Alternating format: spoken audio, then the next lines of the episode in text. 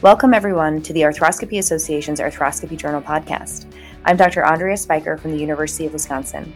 Today, I have the privilege of speaking with Dr. Megan Bishop, who is a sports medicine surgeon at Rothman Orthopedics in New York.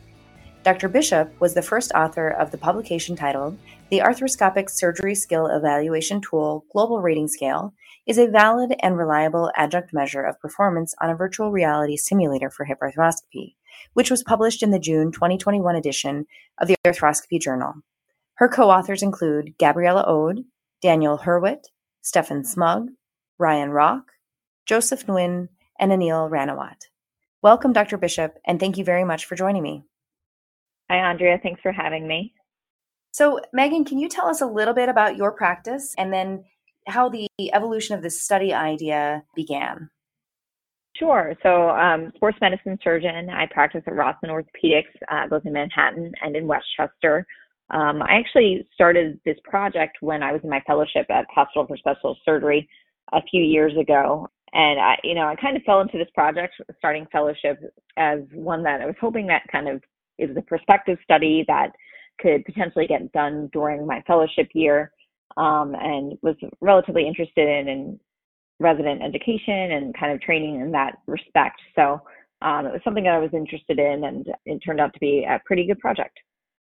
Great. And tell us a little bit about what specifically spurred your interest in studying virtual reality simulation in a procedure like hip arthroscopy compared to some of the other sports medicine procedures that you were learning and training in in your sports medicine fellowship? Well, I think some of this kind of led into the only uh, simulator that we had in my fellowship was a hip. so that's kind of where we got geared to doing a lot of our studies, uh, looking at hip arthroscopy specifically.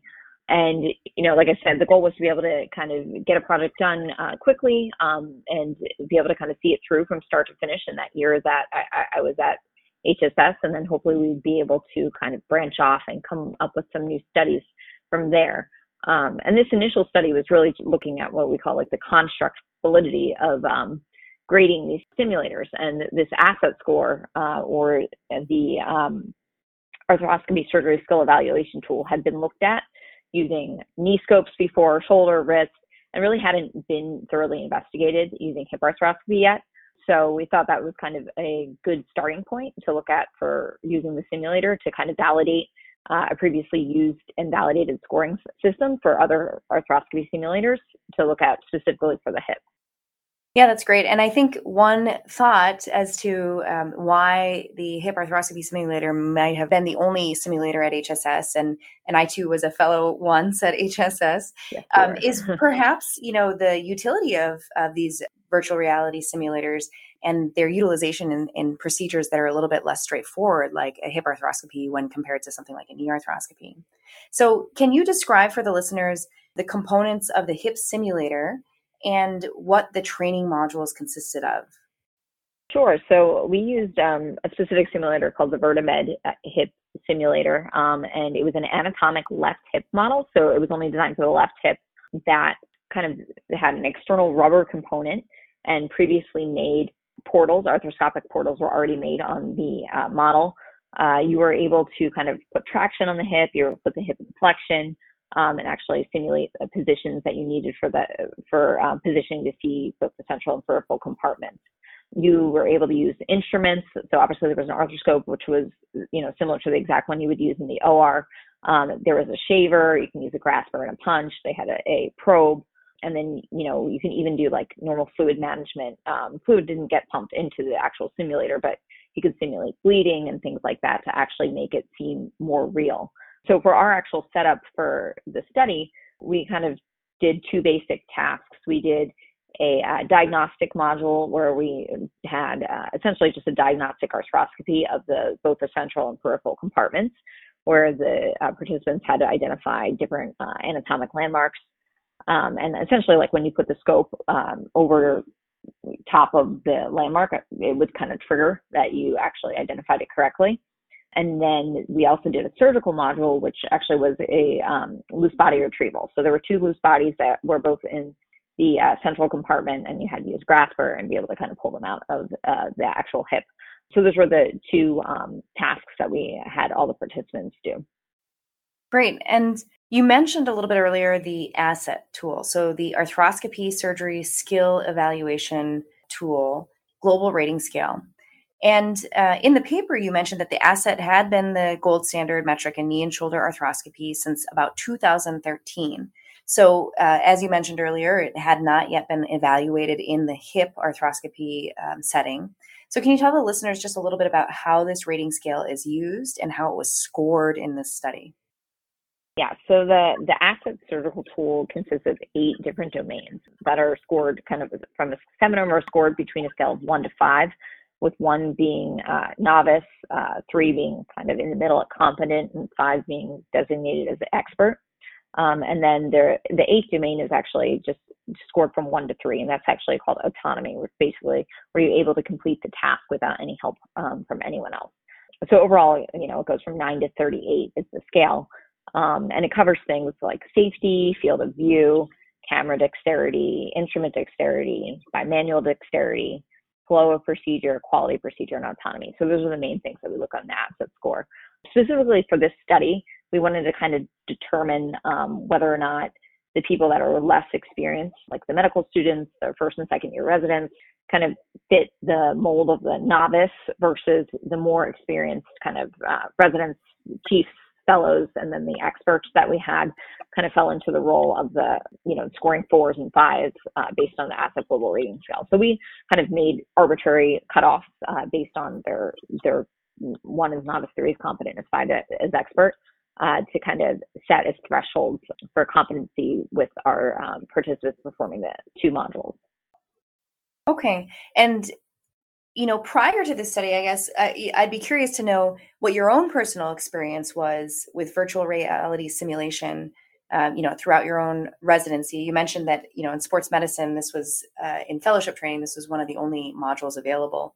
But what other types of virtual reality simulation had you been exposed to prior to this? Um, in all honesty, really not much. Um, we, in my residency, so I did residency at, at Jefferson in Philadelphia and uh, we actually we didn't have any kind of you know simulators there. Uh, we did most of our skill sessions using cadavers.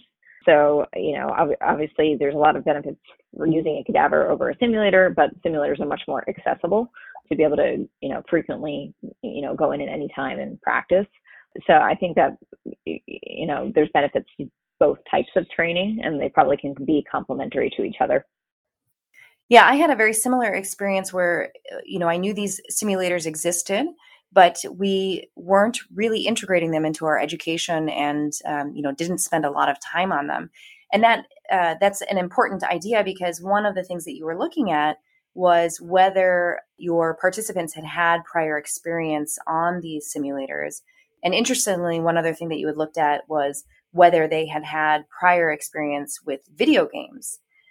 And so, you know, one of the limitations that I think you mentioned was that there is this learning curve for the simulator usage outside of the learning curve for the actual procedures and maneuvers that were were being evaluated in the study. And so, you know, speaking to those pa- participants with video game experience, for example, they had scored higher on the total simulator score and the ASSET for both diagnostic and surgical mod- modules. So I'm just curious, you know, what your thoughts are on how um, something like video game experience plays a role in your VR simulator performance or even into real life arthroscopy performance. Yeah, and I think you know we talk about a learning curve with the uh, simulator, and actually, if you looked at the results of the study, like the experts doing the loose body retrieval actually initially did worse than you know some of the um, you know more novice uh, participants, and that's part of the learning curve, kind of just learning how the simulator works and getting used to the haptics of it and the instruments and things like that. So there's definitely a learning curve that's necessary for uh, the simulator. And when you look at things like video game experience and things like that, like I think that people that had video game experience probably are a little bit more used to those types of haptics, um, which you know the cartilage that you see in there, just the appearance of uh, the simulator kind of being through a, a, computer and things like that. Additionally, I think that you actually can kind of start to cheat the simulator once you start to use it more often, almost like a video game. So once you get more experience with it, you kind of learn the tricks on ways to like get the loose body faster and things like that that aren't necessarily a uh, improvement in your skills. It might be more just learning how the simulator works. That's a great point. I think also that might apply to arthroscopy though too. the more we do arthroscopy, yeah. you know, sometimes we learn those tricks and you know the different ways that you can kind of uh, get there faster and more efficiently. So so maybe it also has some real world application in that sense too. So yeah, in your that hand, is true, but I do think that some of them are really actually kind of just cheating, cheating the system. but um, you know, you do get lucky in arthroscopy sometimes too. yeah, that's absolutely right. So you you had a chance to use this simulator. How real did you feel this hip arthroscopy simulator was compared to the live operating room setting uh, when you were performing hip arthroscopies? I mean, obviously, there's a lot more elements at play when you're in the actual OR. So, you know, you've got the full patient setup on the HANA table. You've got, you know, if you want to bring in C-arm, there's a lot of things that you can't simulate with a simulator. But some of the good things are, um, you know, the simulator actually like allow, allows you to practice like positioning the leg, um, putting traction on. So some of the just kind of learning like the basic ideas and principles behind positioning. Um, and then, you know, the, one of the downsides too of the simulator is that the portals are already created. So, you know, you don't get to create the portals, but you can at least get an idea of where the best, you know, viewing portal is to see certain structures. You can practice triangulation and things like that. And, and then just get a good familiarity of uh, what, you know, the inside the hip looks like. And, um, you know, it is at least a good basic introduction to um, hip arthroscopy and um, you know might be able to allow you to achieve competency in these basic skills. That's a great point. The question i was going to ask you of course is you know what is the the biggest benefit of, of hip arthroscopy vr simulators? And i think you've really touched on it. You know while there are a lot of limitations the ability to perform these repetitions um, to actually have the instruments in um, their own hands and get the basic skills of a more complex surgery like a hip arthroscopy really seems to be a benefit. And uh, from my understanding, these simulators also have that arthroscopy screen that that um, the participants are looking up at um, in order to see all of these. Um, so there's a little bit of a component of a, a setup that's similar to what would be seen in the operating room. Is that right? Yeah, that's exactly right. Yeah, so it's set up with the actual leg, and then the, above you have a screen. So it is relatively similar to looking at the screen in the OR. So, what is your opinion on how much you think we should involving be involving these VR simulators in the education of our residents and sports medicine fellows when it comes to arthroscopy? I think you and I have both had pretty similar experiences that you know we didn't have much exposure to these simulators your study has found that there are some good correlations with the actual performance of hip arthroscopy if you base it on novice versus more experienced surgeons. So, do you think that you and I were at a disadvantage? I mean, is this something that we should be incorporating into our trainee education going forward? I don't necessarily think we were at a disadvantage, but I do think there are great benefits to be able to incorporate this into training, especially early training for you know, our first and second year residents that are learning arthroscopy um, and probably not getting those repetitions in the OR as much as they would like. You know, I think the best benefits of these are really just to learn the basics, you know, of hip arthroscopy. Like I said, what portals use, what instruments to use, triangulation, learning the anatomy. Uh, those are, you know, kind of, I think, the biggest benefits. Really for experts, you know, in more complex procedures, you know, stuff like labral repair, things like that. I don't know that we're there yet uh, with the simulators, but I think that for the the early education and uh, you know basic skills, that the simulators can be a really good benefit to resident education at this point. I think that the eventual goal will be able to come up with a curriculum using these and then potentially like kind of translate these skills from the uh, simulators to the OR. Uh, so I'm sure there probably are some people that are out there doing that, but I, I think that you know that's kind of the next steps. Yeah, that's a that's great foresight, and I think that your study really helps build that foundation. You know, being able to say uh, that you've noticed these differences, that there are uh, quantitative measures like the total simulator score and the asset score um, that can be used. So I think that's a, a definitely a step in the right direction. And I think you're spot on with those uh, junior residents, especially um, when it comes to arthroscopy, as you know, you know there's really only one person who can be holding the scope at one time. And so unlike learning open procedures you know it is a, a much longer process uh, to become adept at working the scope because they just get less hands-on time in the operating room when there's an attending who's actually operating the scope as well. For sure. So you know you mentioned a little bit about next directions but based on your experience and, and your uh, findings with this study, what would you be most interested in studying next related to the VR simulator in either hip arthroscopy or in arthroscopy in general? What do you think you know we should study uh, in relation to how we can better integrate this into education uh, in, in especially those junior residents and early trainees, as you were um, mentioning earlier? Yeah, I think that we should try to come up with a potential learning curriculum using these, using the simulator itself, kind of putting it into practice, and then you know we can comparing this to kind of cadaveric skills labs and seeing how trainees do, you know, that have learned on a cadaver versus learned on a simulator and putting those actually into practice.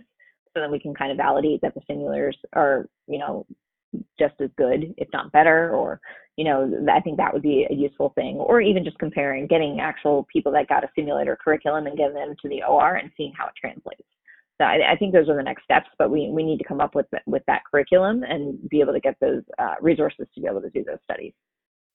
Yeah, that's great. Well, thank you so much, Dr. Bishop, for sharing your thoughts with us today. Um, it's really been a pleasure to speak with you, and I'm really uh, looking forward to finding out more about these VR simulators and hopefully integrating them into our practices and our education. So, thank you again. Thanks for having me, Andrea, and just also thanks to all my co-authors. I just want to say that on all their work on this paper as well.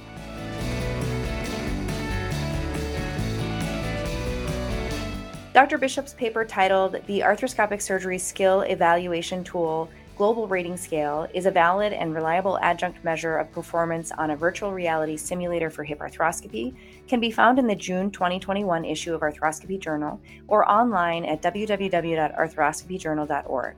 This concludes our episode of the Arthroscopy Journal podcast. Thank you very much for joining us. The views expressed in this podcast do not necessarily represent the views of the Arthroscopy Association or the Arthroscopy Journal.